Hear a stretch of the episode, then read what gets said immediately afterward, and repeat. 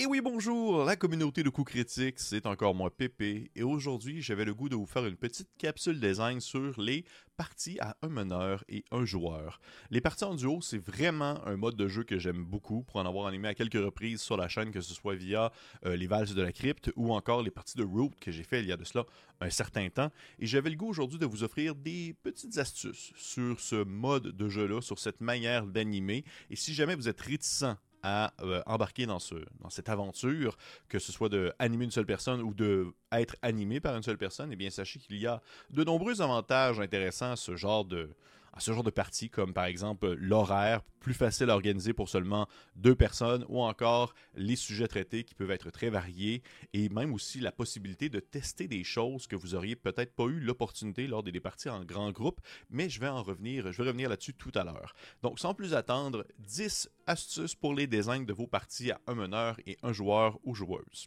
Le numéro 1, l'importance des personnages non joueurs. Selon la partie, ça peut être important de mettre une certaine emphase sur l'inclusion des personnages non joueurs, puisque ceux-ci représentent le seul vecteur d'interaction que le personnage joueur va avoir. Tous les gens qui vont entourer le personnage joueur ne sont pas d'autres joueurs, ils sont des NPC, des PNJ animés par le maître de jeu, et ainsi, c'est quand même assez important que ceux-ci soient assez vivants vibrants et différents des uns et des autres afin que le personnage joueur puisse facilement les, différencier. Parce qu'on s'entend, les gens, chaque personne a ses propres limites. Vous, en tant que maître de jeu, c'est peut-être possible que vous ne soyez pas nécessairement la personne la plus euh, euh, habile pour pouvoir euh, jouer sur certains, accents ou certains types de voix afin de différencier les personnages non joueurs. Alors, n'hésitez pas à décrire leur habit, comment est-ce qu'ils parlent à la troisième personne, dans le sens dit par exemple, celui-ci parle vraiment beaucoup du nez. Arthur, Arthur le pouf, il parle vraiment beaucoup du nez. Et là, le personnage joueur le sait très bien, ça va, ça va y rester dans la tête. Le personnage qui parle du nez, c'est Arthur Pouf. De la même manière, mettez de l'avant surtout les relations avant les règles. Lorsque vous allez interagir avec le personnage joueur via les différents personnages non joueurs qui sont présents dans la partie, bien, laissez de côté un peu tout l'aspect mécanique qui peut des fois euh, englober le roleplay. on s'entend par exemple vouloir intimider ou vouloir persuader quelqu'un. C'est le temps. Là. Vous êtes 1 et 1, 1 v 1. C'est le parfait moment pour justement laisser aller la conversation. Pour, pour tenter de voir comment est-ce que le personnage joueur peut réellement tenter de convaincre ou intimider la personne qui se trouve devant lui. Et bien sûr, on s'entend aussi là, là également, le personnage joueur a ses propres limites. Le, joueur qui incarne euh, n'est peut-être pas la, personne la plus convaincante, au monde. Ainsi, ben, attendez un peu et éventuellement faites lancer le dé de persuasion ou d'intimidation ou autre. Mais avant toute chose, laissez aller le temps pour les interactions avant d'imposer des règles spécifiques liées à celles-ci. Donc, numéro 1, l'importance des personnages non joueurs dans la partie. Le numéro 2, l'objectif de départ. Commencez avec un objectif précis. À plusieurs joueurs et joueuses et un meneur, souvent, la prémisse de base ou l'objectif de base va se créer un peu par lui-même via la cohésion de groupe. Mais lorsque vous vous retrouvez à un seul joueur et un seul meneur, c'est possible que la personne devant vous ne soit pas tant à l'aise ou n'ait pas nécessairement tant d'idées que ça à comment débuter la partie ou du moins quelle est la prémisse à celle-ci. Donc, sentez-vous pas mal de peut-être imposer un certain euh, point de départ sur lequel construire et par la suite, laissez-vous diriger par les initiatives et les interactions euh, du joueur en question? Parce qu'au début, oui, justement, il faut peut-être le laisser, euh, faut peut-être un peu le mener ou du moins présenter différentes alternatives, mais éventuellement, les eyes vont embarquer, on va devenir plus efficace à 1v1 et tranquillement, bien, le personnage va pouvoir prendre ses propres initiatives et se lancer lui-même dans l'aventure sans vraiment avoir besoin d'un support quelconque, puisque la base va vraiment avoir été bien construite préalablement. Le numéro 3, le contexte approprié pour le personnage. C'est sûr que lorsqu'on est en groupe avec plusieurs joueurs et joueuses, plusieurs personnages, un maître de jeu, habituellement l'ensemble des rôles sont remplis. Tout le monde a quelque chose à faire, tout le monde a un rôle spécifique, tout le monde peut accomplir différentes tâches au sein d'un même groupe. Lorsque un seul joueur, un seul personnage est présent, ce dernier ne peut pas euh, disons, avoir tous les chapeaux possibles. Il ne peut pas accomplir tout ce qui est envisageable dans une partie normale. Ainsi, soyez alerte à ça soyez conscient que le personnage a ses limites et que peut-être certaines parties sont plus appropriées à certains types de personnages. Par exemple, on évoque le classique Donjon Dragon. Si le joueur, le personnage, est un, guerrier, eh bien, tout ce qui touche euh, les arcanes et tout le tralala, eh bien, ça se peut que ça soit vraiment pas sa tasse de thé, ni dans le ton, ni dans les thèmes, et ni non plus dans les mécaniques. Son personnage ne pourra potentiellement rien faire du tout. Et c'est pourquoi j'aime beaucoup les jeux OSR dans le contexte d'une partie en duo, pour la simple et bonne raison que souvent ces gammes-là n'ont pas de compétences. Ainsi, on ne peut pas toujours se reposer sur ce qui se trouve sur la feuille de personnage. La résolution de problème doit passer par la discussion entre le maître de jeu et le personnage et le joueur afin de trouver justement des pistes de solutions. Euh, trouver un peu comment se sortir du pétrin sans devoir se référer à ce qui se trouve sur sa feuille. Euh, c'est quelque chose que je trouve qui est souvent associé aux thématiques du OSR et souvent ce genre de jeu-là peut être très approprié pour une partie en duo. Numéro 4, utiliser le hasard pour se permettre un petit repos. Quelque chose que j'utilise également dans mes parties à plusieurs joueurs et joueuses, c'est pour se laisser le temps de respirer, de se reposer le cerveau et la productivité. Jouer à deux personnes, c'est quand même très demandant. C'est, ça va toujours être en constante conversation, en constant stimuli, et ça peut être intéressant parfois de se reporter à certaines décisions qui vont être décidées au hasard via justement un lancer de dés. Si le tout devient trop lourd ou que vous vous sentez épuisé, Ayez pas peur d'utiliser des tables aléatoires pour générer rapidement du contenu et des personnages non joueurs. Vous ne savez pas trop ce qui se trouve dans tel coffre et vous commencez à manquer un peu de jus pour inventer quelque chose sur le fly, sur le moment, eh bien, utilisez une table aléatoire pour générer ce qui se trouve à l'intérieur euh, du coffre en question. Et vous serez aussi surpris que le personnage en découvrant ce qui se trouve à l'intérieur. Et également sur ce point, vous pourriez permettre aux joueurs ou aux joueuses d'exercer un certain contrôle créatif sur la situation dans laquelle ils se trouvent. Acheter des détails, que ce soit des personnages non joueurs, que ce soit des noms de tavernes, des légendes ou autres, ça en revient au fait de pouvoir se reposer et de donner un peu euh, toute, euh, on va dire justement, la, la, charge demandante de devoir créer inlassablement et continuellement à quelqu'un d'autre pendant quelques instants, ça peut être suffisant pour reprendre un peu de repos, se, on va dire, se mettre les idées au clair et recommencer la partie euh, avec un peu plus d'énergie. Astuce numéro 5, des sessions courtes mais intenses. Comme je l'ai mentionné juste avant, c'est beaucoup de mandants, des parties en duo. Vous allez constamment interagir. Jamais vous ne pourrez réellement profiter d'un répit tandis que deux autres personnes vont interagir ensemble. Et c'est aussi vrai des deux côtés, autant du maître de jeu que du joueur ou du joueuse. Vous êtes constamment stimulé, constamment en parole.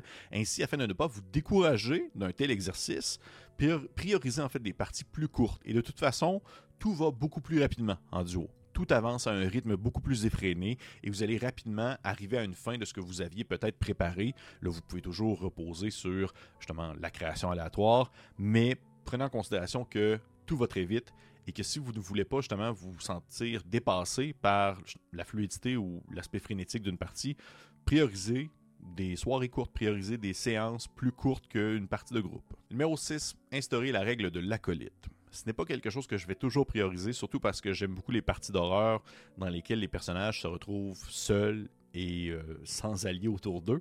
Mais dans un jeu comme Donjon Dragon ou encore un jeu OSR médiéval fantastique, le travail d'équipe est souvent très important et les combats aussi sont souvent très présents. Donc ça peut être intéressant d'incorporer la mécanique d'un acolyte, c'est-à-dire vous laissez le joueur prendre le contrôle de deux personnages un personnage principal et un acolyte. Les, acolytes fonctionnent mieux lorsqu'ils sont mécaniquement plus simples à jouer et qu'ils ont des capacités qui semblent combler les lacunes du personnage principal. De ma, de ma très humble opinion, en tant que maître de jeu, je préfère jouer l'acolyte dans son roleplay afin qu'il puisse interagir avec le personnage et lui, donner une opinion, lui donner des avis, être même peut-être en désaccord à certains moments, mais de laisser le personnage, donc le joueur ou la joueuse, décider des aspects mécaniques lors des situations spécifiques ou des combats. Donc, lors des combats, il peut contrôler son personnage et l'acolyte afin de, se, donner, de se donner une certaine chance. Ça permet d'avoir une béquille sur laquelle s'appuyer pour accomplir des actions qui sont peut-être un peu trop difficiles pour un seul personnage.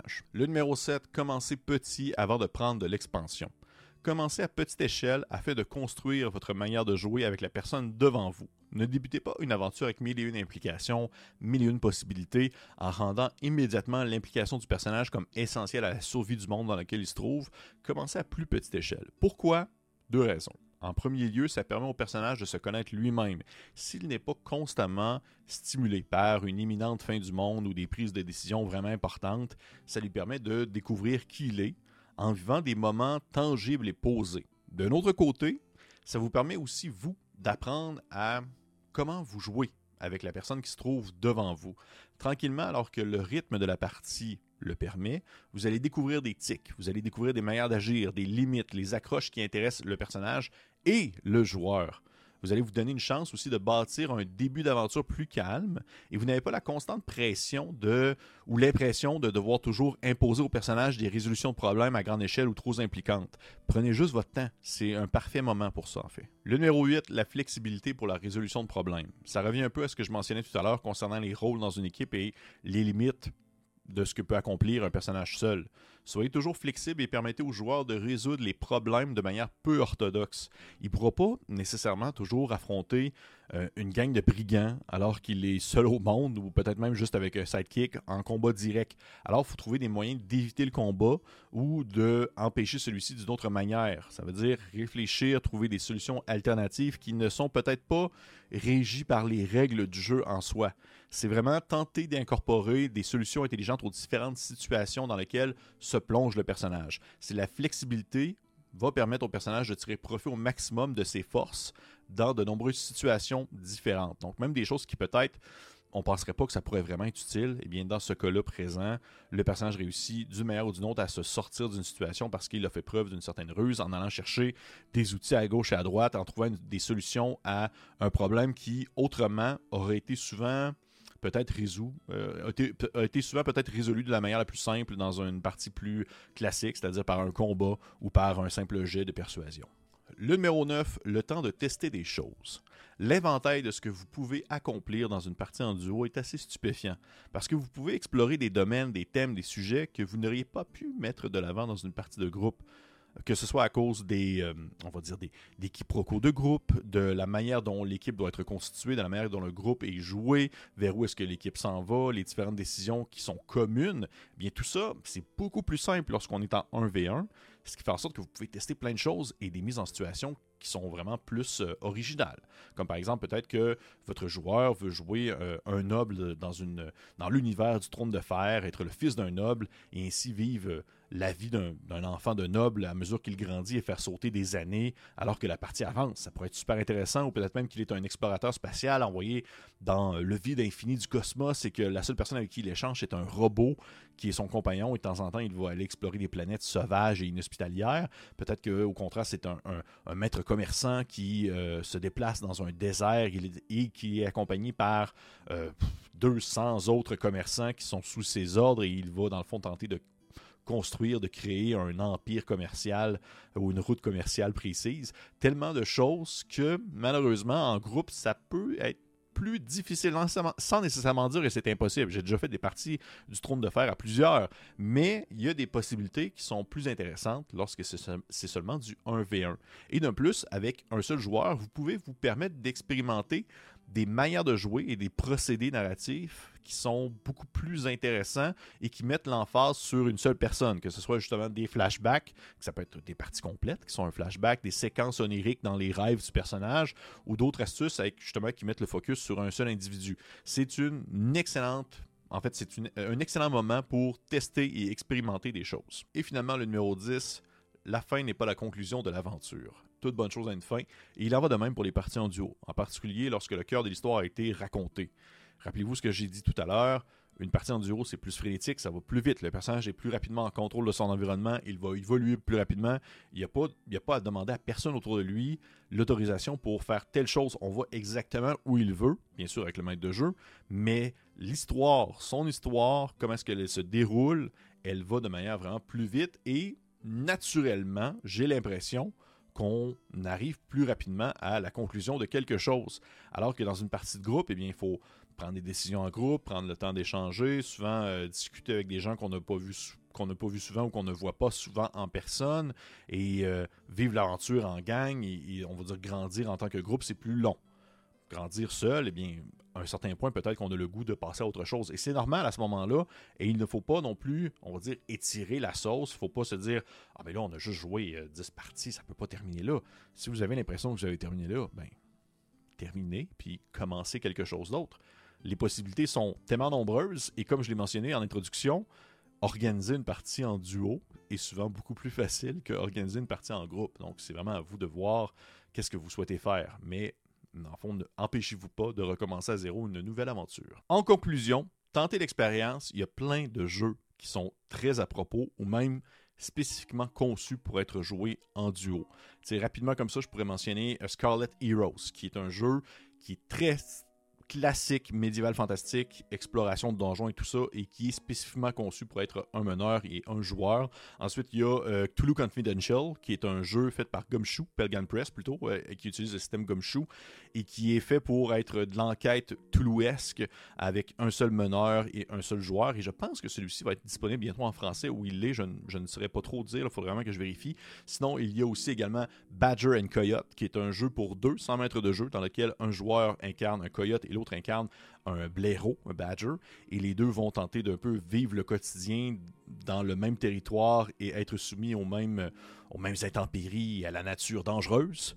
Ensuite, il y a également euh, Contact, Contact from Unknown, qui est un jeu dans lequel vous êtes deux personnes, deux enquêteurs du paranormal qui échangent concernant euh, l'étrangeté de la Lune. Il y a quelque chose qui ne fonctionne pas avec la Lune et vous devez ensemble convenir ou du moins évaluer qu'est-ce qui se passe, pourquoi est-ce que la Lune est, est maintenant aussi menaçante et éventuellement peut-être découvrir des euh, conspirations bien cachées que seulement deux investigateurs peuvent mettre à jour.